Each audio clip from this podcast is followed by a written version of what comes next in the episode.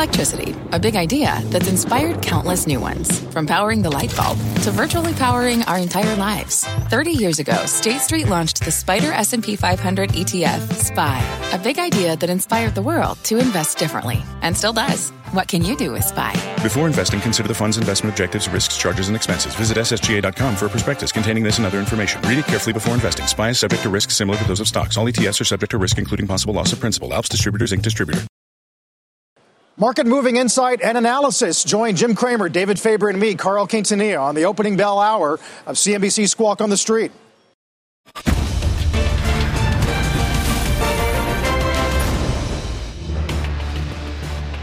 Good Wednesday morning. Welcome to Squawk on the Street. I'm Carl Quintanilla with Jim Cramer and David Faber. Futures do indicate a little more grind this morning after yesterday's action. Uh, Jamie Dimon's annual letter getting most of the attention this morning as he outlines the U S economic boom, infrastructure, and a lot more. We're going to get to that. Our roadmap will begin with that so-called Goldilocks moment. J P. Morgan C E O says the boom could last through twenty twenty-three, while Goldman also sees limited long-term damage to the economy. Plus, Jeff Bezos backs corporate tax hikes. The Amazon chairman says infrastructure investments will require concessions from all sides. And coming up later this hour, an exclusive interview with ExxonMobil C E O Darren Woods. Carl. All right. Let's dive into this letter a little bit more, guys. Uh, Jim, I know you were just talking about it with Andrew, uh, Joe, and Becky. He talks about, obviously, where he sees macro going, but there's a lot more in there on the nature of remote work uh, and the risks to banks, which he says are coming from every angle. There's an amazing moment. Actually, there's two moments where Jamie just talks about, uh, using his first name as if he's sure, I know, I hope it was mine. Uh, that Jamie talks directly about the challenges. And who are the challenges? Well, it's Facebook that he mentions. He mentions Alphabet, well, Google. Uh, it talks about Apple. He says then Walmart. And one of the things that's amazing about this is he just says, look, he's not talking about PayPal and Square, which I would have, but he, he basically says these guys have such an edge over us. We are so heavily regulated. They can do whatever they want. And what's interesting is they haven't done it yet. I mean, I'm still waiting for the face bank, a Facebook bank and, a, and the Alphabet bank, but he's obviously preparing for it. But he does say, look, we can't do a lot of the things that you want us to do because we're not allowed to. And it was, it, it, I don't think it was a plea necessarily for less regulation for him. It's like, don't we want to regulate those guys too? They're out there on their own. It, it was a great moment because he... He, he's thought about what the future looks like, and these are all cloud-based companies, which he understands have just such an edge over him. So, uh, you know, the only one that, that doesn't have an edge on him, David, is uh, Netflix. I, I was, he didn't talk about Netflix, yeah. but he, he's a real FANG specialist. No, you, listen, the theme of him being um, scared, so to speak, Uh, of fintech is, uh, you know, not one lost on our viewers. You can go back to earlier this year. I think it was on that earnings conference call, wasn't it, Jim, where he talked specifically, uh, as I recall, about Plaid. Remember, of course, one's going to be acquired by Visa. Very happy right. that that deal actually got opposed by the D O J because the valuation of the company is more than doubled from the value that Visa was going to pay to buy it. Um, so this is not, you know, and again, we're going to get back to sort of Diamond's comments about the general Uh, economy, but you're right. Uh, he's been pushing on this for a while, clearly trying to communicate in some fashion that they would like to be freed up to be able to compete more aggressively in this area. Well, look, I mean, it's one of those things where if you're trying to figure out stocks, it's the most poignant stock moment because what it says is basically you should be willing to pay a lot more for those companies because those companies have the edge. It's interesting to see that Walmart was included, obviously, uh, a brick and mortar company like the one he has. Carl, there are so many moments in the letter where he talks about what could really hurt our country is inequality. I know we're focused on the boom of twenty twenty-three, but I think he's focused on the fact that unless we get uh, some real equality in this country, we could be doomed to be a second-class country the way China currently views us. There's a lot of, uh, of discussion about China and whether they believe that we really are second-rate, which they do, and whether we can change and not be second-rate. Uh, he even goes to the point of, look, we have to go back not to the Constitution, but to the Federalist Papers to understand what it means to have equality in our country. Uh, you, Carl was a rather remarkable note. This is a banker, and the banker names I'd say five or six things that his clients really want. Uh, and what the seventeen thousand lobbyists want. And it's every one of the things, Carl, that you would just define as being Gordon Gekko. Uh, then, of course, people are saying, oh, well, look, he makes thirty-one million dollars. OK, he delivered. And in corporate America, if you deliver, you do get paid. But, Carl, I just think he kind of lays it out that just says we're done if we do not make this country equal, including two references to George Floyd's murder. Not to what happened to George Floyd, but mur- horrific murder uh, on the eve of what I imagine will be Judgment Day. Uh, you, you're talking about a, a verdict in Minneapolis? Is that what you mean, Jim? Yeah, but he's already, Jamie's already declared yeah. the verdict. And uh, in twice, yeah. this was really a plea to hold people accountable as they give and try to figure out how to make the poor equal. And he doesn't mince terms. It's black and Latino. Uh, I, I, it is such a fresh air because he's talking about tax breaks for golf courses and horse racing and private jets, and he doesn't like them. He doesn't want them. Well, it, as a private client, uh, a, a private client uh, of J P. Morgan, uh, I read that and I say, well, you know, he's against my interests, but he's saying don't be selfish. I'm with him. David, I'm with him when he says that maybe I know this is going to hurt, that salt is something that is selfish. Yeah, well, it's selfish. It may be, but it may also result in people continuing to leave uh, New York and other high-tax states as a result of their inability to be able to deduct their state and local income taxes, which just keep going up. And by the way, it doesn't mean that Mister Dimon won't conceivably move jobs to lower-cost places, will it, or lower-tax jurisdictions, if it means uh, that it'll be better overall for the bank. Look, there's no doubt at the, the first part of the letter, don't want to mince, is about how great the shareholders do. How great the uh, how great, great the people who work there do. So, yes, I mean, I think that, that some people could very easily say this is a man filled with contradictions. He says one thing and then he urges another. Uh, I think he's wrestling, Carl. He's wrestling with the idea. I mean, literally, look, this is an existential letter. And he I'm not kidding. And he's wrestling with the idea that he wants to do what's best for his shareholders, which is not necessarily what's best for the country. And the last twenty pages are about the country. If you go with that, his company makes less money. He makes less money. Anyone who makes a lot of money makes less money. And the poor are able to pull up by their bootstraps with the help of the government and big business. Carl, it is antithetical, antithetical to it, to what a banker sh- uh, typically wants, certainly what a Republican wants. And I would even go so far as to say even what the president wants. It's that I, I don't want to call it left wing. I want to just say, if you take him at, on face value, he is saying this country must change. And we all have to do our part. And doing our part, Carl, makes for people like me a lot less money. And look, like I said, it's existential. And I just think that he's made a lot of points that may be self, uh, soul search. I, I know that sounds weird, Carl. It's a bank letter. But it's the most soul searching no, I... thing I've seen from a business person. I don't know. It, it, it's it's woo. Yeah, it's definitely layered on multiple fronts, guys. I mean, he talks about the role of the C E O and the corporation, that you earn uh, your customers' trust by, in his words, acting morally and ethically, but also on remote uh, remote work, David. You know, we've been talking about the cost reset that corporates are going to do when it comes to office space, and clearly J P M is going to be one of those. But he also says that remote work virtually eliminates spontaneous learning and creativity because you don't run into people at the coffee machine. A heavy reliance on Zoom actually slows down decision making, he says, because there's little immediate follow up. Yeah, it gets back to this continued debate we're going to have as to how many people are going to fully return to the office. I think certainly when you talk to executives like Mister Dimon, what you will hear is exactly that, that, that culture is important, that particularly when it comes to the younger people who are hired, uh, whether they're uh, the new hires or simply early in their career, it's vital that they be in the office uh, because that is where you learn, uh, that is where you inculcate some of the culture of the of the company, um, and that is where, to his point, um, you know, things that are unexpected can occur. So uh, you're going to continue to hear that, and I think Mister Dimon, as we know, Mister Solomon at Goldman Sachs, Gorman, you go on and on through any of the big banks, certainly the ones in New York, whether it's, and also the Blackstones of the world, the BlackRocks. They want people back. They want their younger people back in particular because they think it's vital to their franchise, Jim. Um, the question continues to be on this larger conversation that we continue to have What about sort of the middle layer and even upper layers? How many people are not going to feel as though they have to be back all the time? Uh, and I think we can certainly agree that you're not going to have people coming in five days a week who previously did, because they feel like, well, I can essentially do the same job from my home at least once or twice a week.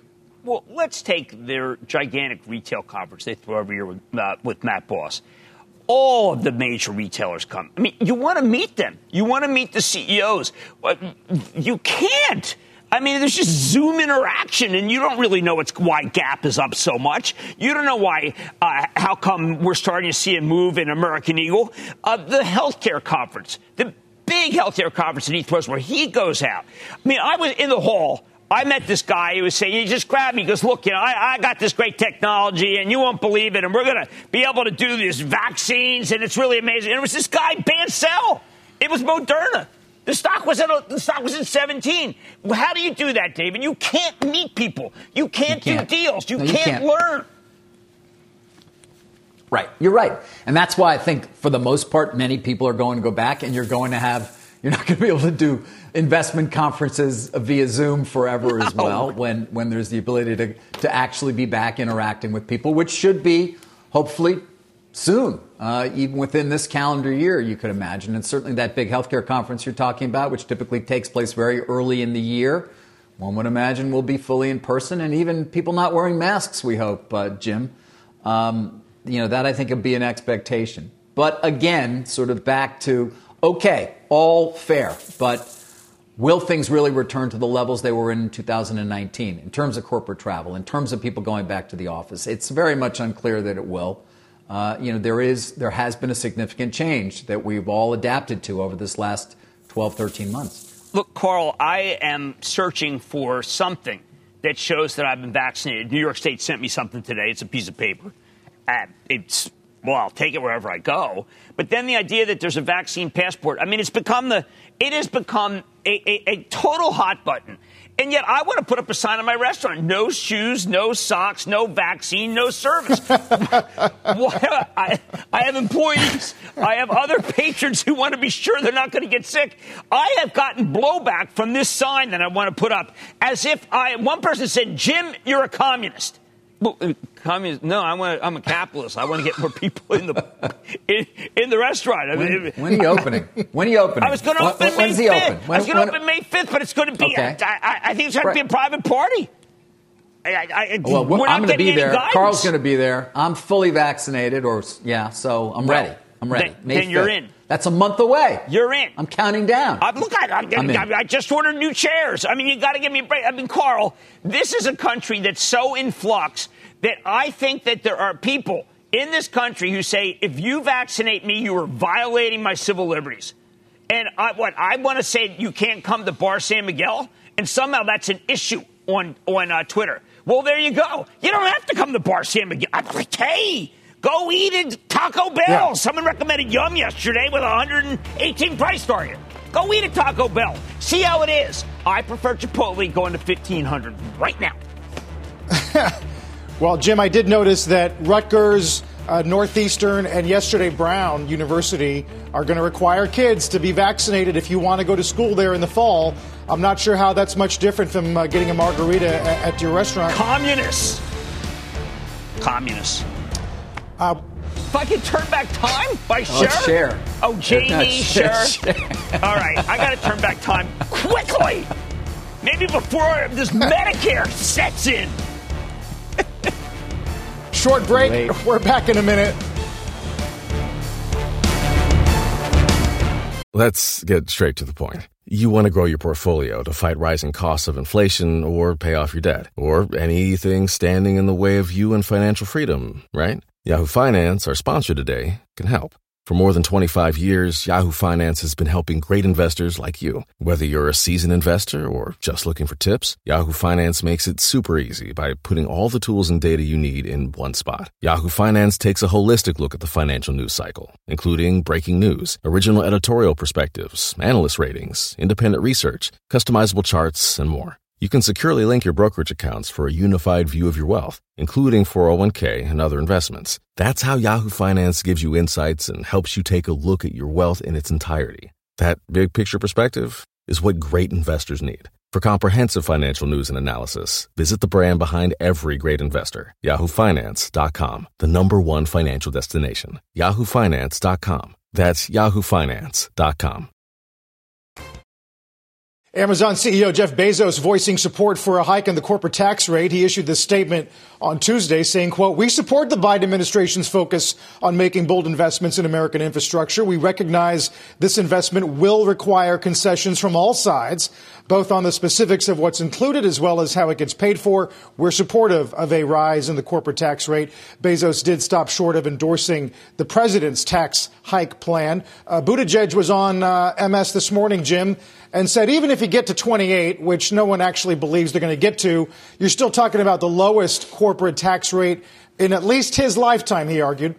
Look, I, sometimes you see these comments from, from corporate executives and you just say, holy cow, are they ever not united? Uh, this Bezos comment is directly the opposite of the, all the C E Os that have come on air. Uh, and yet who's the most successful of them? I think it would be Bezos. David, it's it's really dawning on people. Yeah. The most successful it's... banker is saying that there's too much greed. The, maybe the most successful user of the internet is saying, I know. You, I mean, we'll, I know. we'll pay more. I, I, David, what's going on here? Dogs and cats. Dogs and cats living together. I don't know. I mean, I know. Dimon's saying don't get rid of the inability to deduct salt.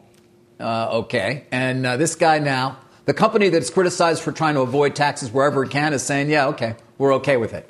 I, I, I it's uh, it's news, which is why we're talking about yes. it. And he is...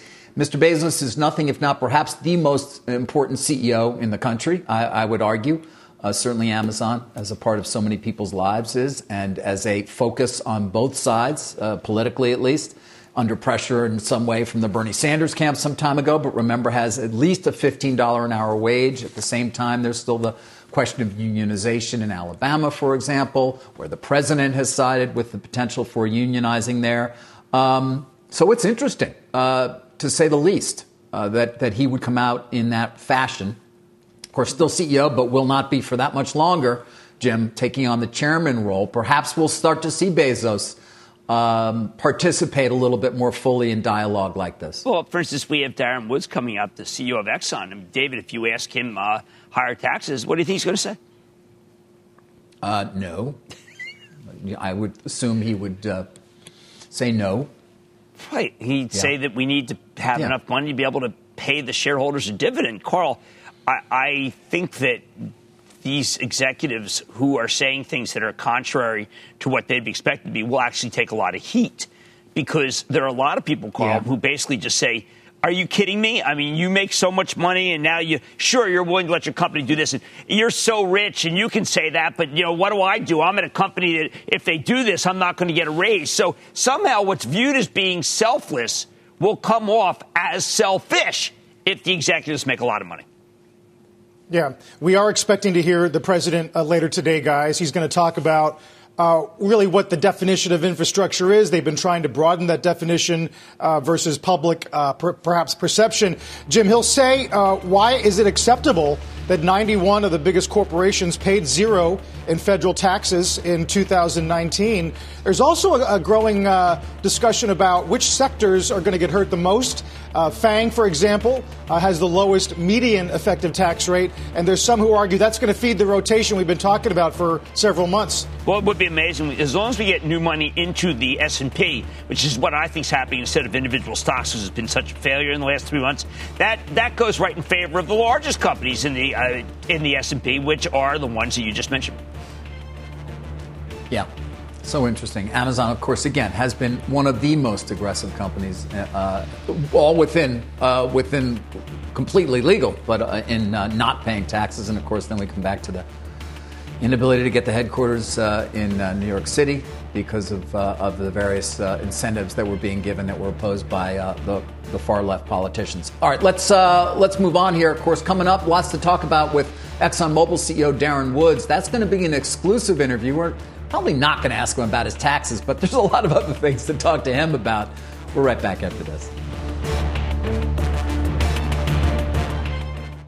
Every day, thousands of Comcast engineers and technologists put people at the heart of everything they create. like Oluseyi, a Comcast engineer who grew up bonding with his dad over sports. This inspired him and his team to create A I Highlights technology that uses A I and machine learning to detect the major plays in a sporting event, so millions of fans have a way of catching up on their favorite sports. Learn more at Comcast Corporation dot com.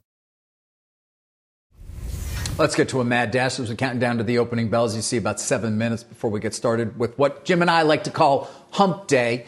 Jim, you've been focused on the shortage of uh, semiconductor chips. It's an important issue. And you've also been focused on one name in particular, the uh, semiconductor equipment making right. company, AMAT. Yes, I mean, that is the bellwether. I happen to think it should be Lam Research, but that's okay, uh, because Applied Materials is very, very big. And what's important is that there were many people who were disappointed yesterday that the company didn't raise how much business they'll be able to do, given the chip shortage, in the out years. I am telling you that's a mistake. To You should not take a negative conclusion. Eight firms, eight for eight, David, raised their price target because AMAT has so much business. And AMAT's a very conservative company. There is a chip shortage, and AMAT is one of the biggest beneficiaries. They're giving her all she's got to make more machines, and everyone's being bought. So what a great business. And their gross margins are going up. They've done a remarkable job. I have the C E O on uh, Mad Money tonight, and we will tell the story of a company that is trying to solve the chip shortage without government help. Uh, and all I can say is the fact that this stock went down three dollars yesterday is emblematic that there's still hedge funds around, uh, trigger-happy hedge funds blowing out of stocks without understanding what the companies do. Dickerson will explain it. All right. You know, what? Each day that goes by, I know you continue to talk to people about the chip shortage, though, overall. What is your, what is your take right now in, in terms of length here, importance, anything new? I do believe that the auto chip problem will be solved, I think, by year end. I'm pretty confident about that. Uh, I think more complex uh, chips may be a problem, uh, but I mean, if it's not DRAM, uh, DRAM, I think will meet the need. I, I do have to tell you, I, I think the idea that, that Advanced Micro is at eighty-one when they have the chips and are ready is just a sign of how how the bashing by Intel worked. And I think it's time to wake up to the idea. My charitable trust agrees with me, of course. Wake up to the idea that Applied Materials is a huge beneficiary because they have the chips. But AMAT, Lam Research, they just are trying so hard, David. There's just way too much demand. High quality problem, David. All right. We got to take a quick break. Of course, we'll be back with that opening bell less than five minutes from now. Don't go anywhere. Have you spoken to the Federal Reserve Chairman Jay Powell yet? I have not. Can you say why? Do you plan to speak to him, sir? I, I am not. Uh, look, I think the uh, the Federal Reserve is an independent operation. And starting off my presidency, I want to be real clear that I'm not going to do the kinds of things that have been done in the last administration, either talking to the Attorney General about who he's going to prosecute or not prosecute and under what circumstances, or the Fed telling them what they should and shouldn't do. That's the president taking a different approach uh, to Donald Trump about relations to the Fed. Uh, Jim, having not spoken to Powell and clearly not going to harangue him on Twitter either. I think it's great. I mean, the, the previous president uh, spent a lot of time talking about how uh, Jay Powell was too tight-fisted, that he was going to kill the economy. And then the economy completely breaks down over COVID. And what happens, Jay Powell just goes out there with a bazooka, any any place, anywhere, just says the Fed's not going to run out of money. Uh, what, what's the president doing on Twitter while he's saying that? Well, he's basically calling him a knucklehead. Uh, it was very much of a street brawl by uh, former President Trump, with Jay Powell just not taking the bait. It was on Today's Show. He was asked directly about being called. I don't know. What was the president calling him? I, I don't know, David. What was the kind of... Uh, Well, I don't know what the president was calling him on Twitter, but boy, did he ever say, I'm not going to I'm not going to talk about that. Jay Powell's kind of no, a distinguished guy. No, it was a constant course. It was a one-way conversation. It wasn't a conversation. It was just one way. And Powell just kept ignoring him and then uh, just kept moving on. But, uh, of course, as, as Carl points out and you point out, Carl, rates went to basically nothing, just like Trump wanted, unfortunately, because, of course, a year ago this time, we were in a pretty desperate situation. Yeah, by the way, uh, the actual insults were bonehead uh, and enemy of the people. Uh, no guts, no sense, no vision. But that's That's in the past. There's the yeah. opening bell, guys, uh, and the, S- the the N Y S E and the NASDAQ. Um, and breath this this uh, morning, Jim. After yesterday, one of the narrowest trading ranges of the year so far. Is this just spring break at work, or is there something else going on? Uh, it could be. I mean, yesterday was the, the stocks. The stock I look at is Roku. Uh, Roku is a great measure of sentiment. Uh, yesterday, it was up huge. That meant that we're going back with the stay-at-homes. Uh, the day before, it was down. I mean, just watch Roku because it really is. It is the market. It, it's the as much as the market is treasuries.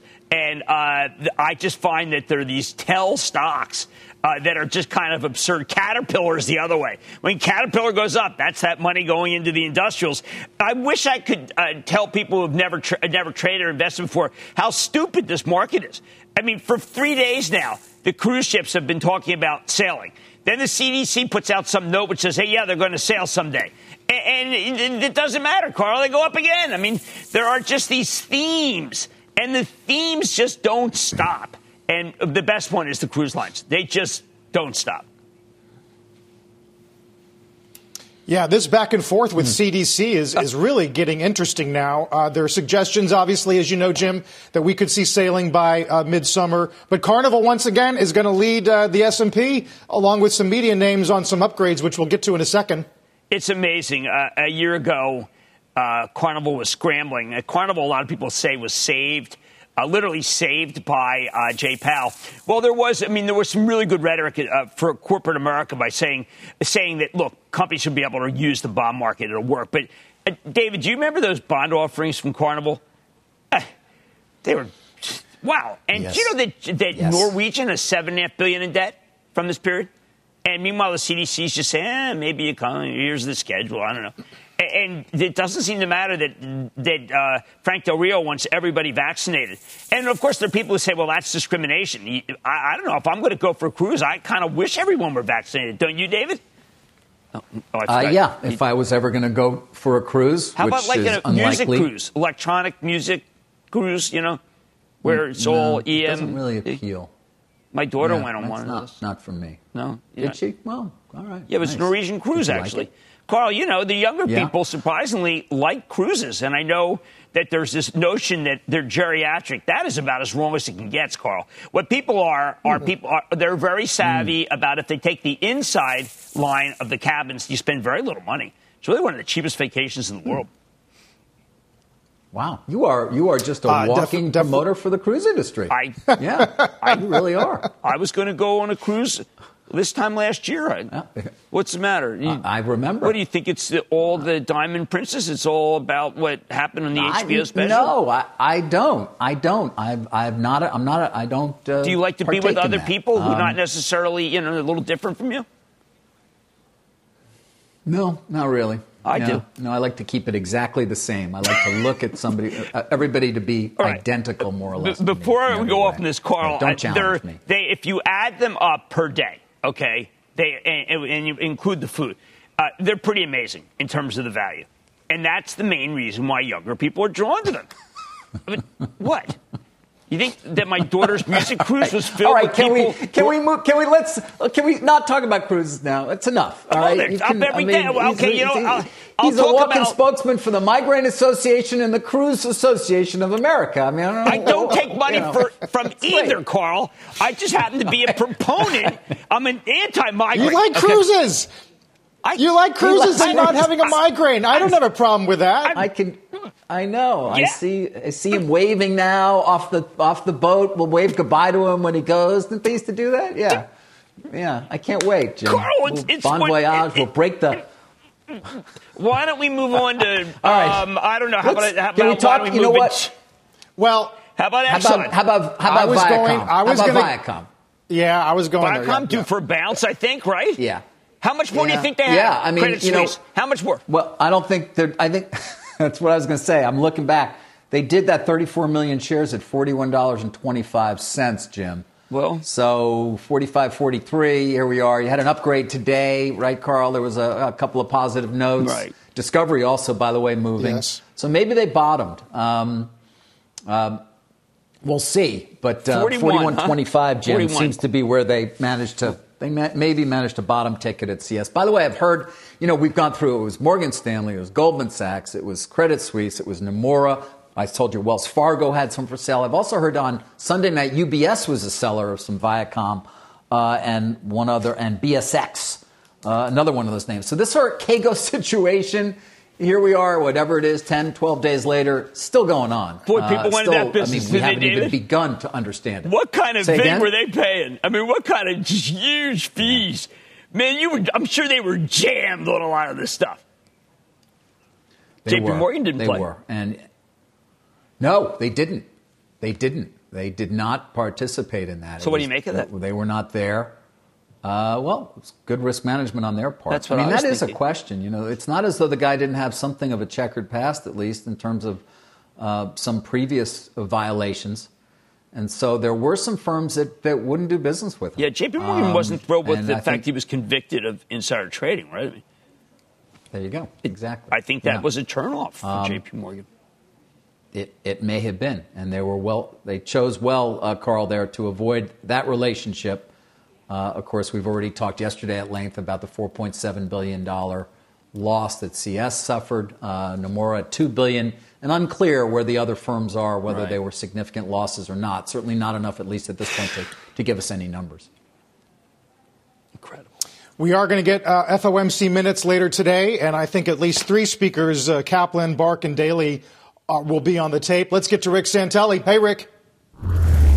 Hi, Carl. Do you think any of those three speakers are going to say that the Fed may have to raise rates at some point if the economy stays hot? I don't think so. But we're all going to listen closely, of course, to see if lower for longer continues to be kind of uh, in permanent ink, so to speak. Let's look at a chart of the trade balance. This starts in nineteen ninety-two because that's when the data started. And what you'll see is this morning we had a minus seventy-one point one billion dollars for February. That's even in front of the Suez Canal and all those issues. It's the largest, the most negative, the deepest trade deficit ever, ever. And, of course, the main reason about that is because imports kept importing, but exports definitely slowed a bit. Now, if you look at an intraday of ten-year note yields, what you'll notice is, you know, right around two in the morning there, uh, we were at our low yields. That's when Europe opens up. But they have come back a bit. But there's no doubt, as the week-to-date chart shows, we've dropped about ten basis points. And if you look at a month-to-date of the dollar index, well, it's already down about one percent just in three trading days, giving up a lot of ground. And finally, let's look at a two-month chart of the dollar index. Right in the middle is at ninety-two thirty spike close. That is going to be the key support. We're basically coming right down to meet it as we speak. Carl, Jim, David, back to you.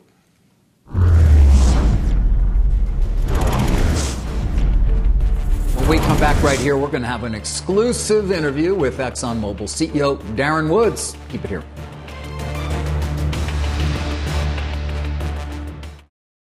ExxonMobil laid out a sweeping plan to commercialize low-emission technologies at its Investor Day last month. That and, of course, a lot of other things. Joining us now in a C N B C exclusive is ExxonMobil's chairman and C E O, Darren Woods. And, Darren, it's great to have you. Um, I just want to quickly follow up, if we can, uh, from your last appearance on our air, which was roughly a month or so ago, right after the Investor Day. You know, you were talking about uh, carbon capture and storage, and Uh, specifically, you were you were discussing at the time uh, the early stages of the technologies in terms of the challenge in deploying it and the costs associated with it, because it becomes uneconomic as you get more diluted streams of C O two. Um, I guess I want to just follow up on that. You know, it's only been a month, but what are you seeing in terms of your pilot projects? What are you seeing in terms of that economic feasibility for this technology and your hopes for it? Well, good morning, David. It's it's good to be with you uh, this morning. And you're right. Uh, you remember correctly, there is a challenge with uh, carbon capture and storage with dilute streams. Fortunately, there are a lot of sources of concentrated streams today that could uh, support uh, economic and uh, financially viable deployment of carbon capture and storage. In fact, the National Petroleum Council put out a study about a year and a half ago that estimated there was an opportunity for about five hundred million tons per annum of capture in the U S, which is about ten percent of annual emissions. And in fact, we're working on a project now uh, looking at the Gulf Coast, where you have concentrated sources of C O two emissions. You have uh, very attractive storage options and and uh, lends itself to deployment. And, and we think there's a big opportunity to be had with the current set of technologies uh, today. If you look at the incentives being uh, put out today by the government to support C O two reduction, take uh, subsidies to electric vehicles uh, and turn that into a price of carbon, how much are, is the government paying Uh, to reduce carbon through electric vehicles, that uh, price on carbon effectively more than supports uh, the deployment of C C S. Yeah, well, I guess that, that you know, a number of your shareholders certainly wonder, is this simply an opportunity you see to offset uh, the carbon you're putting into the atmosphere, or does it really become over time a profit center for this company? You know, not today, but at some point in the future. And is that dependent on there being a true price on carbon, Darren? Well, there certainly has to be a financial incentive to make that uh, a value proposition for the company and the shareholders. But the way we look at it, it's very consistent with what I would say is the history of our corporation and the fact that we have evolved uh, our production and the products that we offer consistent with the demands and the evolution of demands of society. And today, as we look at this, there's a demand for less carbon-intense energy sources, less carbon-intense industrial processes. We've been working now for close to two decades on technologies that will help meet that demand. And we look at carbon capture and storage as a uh, one of the mechanisms to help achieve that demand and help advance the ambitions of the Paris Agreement. And like any other business opportunity or market opportunity, ultimately, there will have to be a market incentive to support the wide-scale deployment of these technologies, not only in carbon capture, but I think across the board, all the suites of technologies that are going to be required to reduce emissions in the economy. Right. So to those who say, Darren, you know, listen, it's great that Exxon is considering doing this, but you're still only spending, what, about three billion dollars over the next number of years till two thousand twenty-five. That represents less than five percent of your capital budget. It's not a real commitment on your part. What do you say to them? Well, I think you have to keep that in perspective. First, I think comparing what we're trying to do in this space with what we do in the oil and gas space, which, you know, all projections, third parties, the U N, the I E A, uh, project that oil and gas are going to be needed clear out to twenty forty and twenty fifty and beyond, even in a two degree world or one and a half degree world.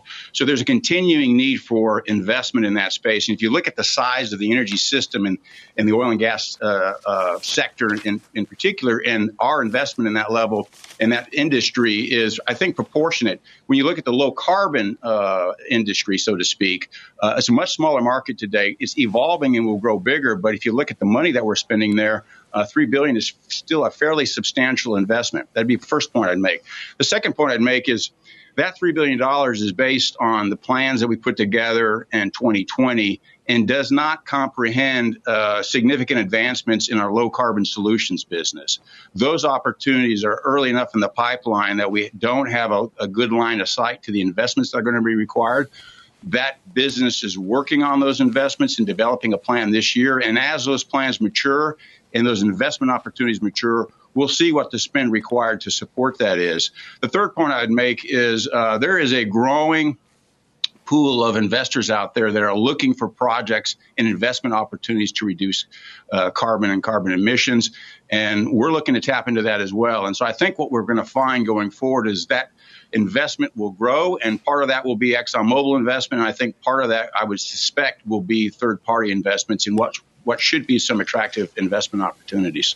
All right, Darren, let's play some offense here. I read this morning, B P signals strong results. I see the acquisitions being made in the Permian by uh, Scott Sheffield, you know, from Pioneer. And I'm wondering, isn't it time right now to get much more positive on the hydrocarbon business itself? Well, I think, you know, again, coming back to the, the fundamental needs, if you look at what the role that oil and gas in, plays today in, in the energy systems around the world, how it supports economic growth, how it supports people's standards of living, and look at the opportunity space for people's uh, standards of living to rise, particularly in developing countries, there's going to be a continuing demand as society works to transition to a lower carbon uh, society. So I, that's the first point I make. The second point I make, if you look at the pandemic and what happened in twenty twenty and the amount of investments that were reduced in our industry wasn't enough to offset the depletion curve that we see in both oil and gas. And so you've had two things happening, uh, continuing rise in demand as the as the economies around the world recover from the pandemics, and then a um, a lack of investment in the industry, which is going to reduce the supply available. So I think as we go forward, you're going to see additional uh, a need for investment in the oil and gas industry and a tightening supply and demand balance. So I think as you look forward the next several years, particularly when you couple with the economic growth that we'll see around the world and, and more specifically here in the U S, we're going to see, uh, uh, I think, a fairly uh, healthy environment for our industry in the short term here, short right. and medium term. All right. So, Darren, I know in your letter you're deeply committed to the dividend, and that has always been a great thing for Exxon. I look at your thirteen members of your board. I have had the privilege to meet most of them. Uh, I would say there is not a climate change denier among them. I would say that the previous right. president would uh, tell you that this board is way too uh, worried about what will happen with the Paris Accords. You have got a board, Darren, that is not necessarily traditional for gung-ho oil drillers, is it? Well, we try to strike a balance. If you think about the business that we're in, we've got a pretty diversified portfolio uh, that spans the globe, spans a number of different sectors. And so the complexity of the business that we run, the breadth of it, and the footprint that we have around the world is a pretty challenging uh, mix. And so we look for um, board members that have an experience um, global with running complex businesses at scale, uh, capital-intensive uh, businesses. We also look for board members that have experience in technology, because if you go back and look at the developments in our industry and how we've evolved over the centuries, all of it's based on uh, developments in technology. And so having that perspective is critical for our board members. And then finally, as we look at uh, the new investment opportunities that are coming down the, uh, the pike and opportunities to, to participate in the transition, bringing on folks that have experience in capital allocation and transitions of industry have been a, a more recent focus, and we feel really good about the, the, the mix of the board members that we have. And I can tell you in the boardroom, lots of debate, uh, lots of discussion, all very constructive, uh, talking about how we strike the balance around meeting today's needs and helping society continue to grow yeah. and people's yeah. prosperity rise while dealing with the transition. Yeah, no, listen, I, I will say it. It's an impressive group you've got there. It doesn't mean, though, that you still aren't facing a challenge from Engine One, Darren. I think uh, they're still out there. Do you consider that proxy fight, though, effectively over? Well, what we've been very focused on is making sure investors understand the plans that we have in place. Uh, you know, we go back to twenty eighteen. Uh, we were very put a lot of focus on how are we going to make sure that we have an asset base that supports earnings growth and cash flow growth and is uh, industry leading. And so that led to, I think, a very attractive set of investment opportunities across all three of our sectors, the upstream, the downstream, and the chemical business. We were prosecuting those investments, very high re- return investments and industry advantage. Obviously, yeah. the pandemic made a big change. It reduced the, the revenues that we had to support that. So we had to pull those projects back and pause them. But I'm very pleased to say, if you right. look at that investment portfolio, high returns, we've paced those, we managed to pay the dividend, uh, and we've got a plan going forward that's going to pay down debt, continue to pay the dividend, and advance those projects. So we feel pretty good about the, Darren, the growth potential and our ability yeah. to support the dividend. Uh, just real quick, want to get a couple in here before we wrap up, given the time. But to that sure. answer that you just gave, I mean, uh, oil prices obviously have come back strongly, but that doesn't mean that you're going to change at this point your business strategy specific to that capital budget that you recently laid out. You know, one of the pillars of uh, our strategy is to make sure we have a strong balance sheet that allows us to manage through the cycles that we know exist in this capital-intensive industry. We leaned very hard on that in the pandemic. It was a very unusual year, a very deep down cycle. Uh, we've got to build that capacity back up again. So that is the priority. If prices rise or are higher than we anticipated in the plan, which today they are, we'll use that additional a revenue to pay down debt and, and strengthen the balance sheet. And that is the strategy and the focus of this year. Finally, Darren, uh, you're perhaps the company most closely associated with the state of Texas, uh, which is introducing some uh, potential changes in terms of voting that at least some of your compatriots there, Dell Technologies, American Airlines, their C E Os have chosen to speak out potentially against. You have stayed quiet on this. Why?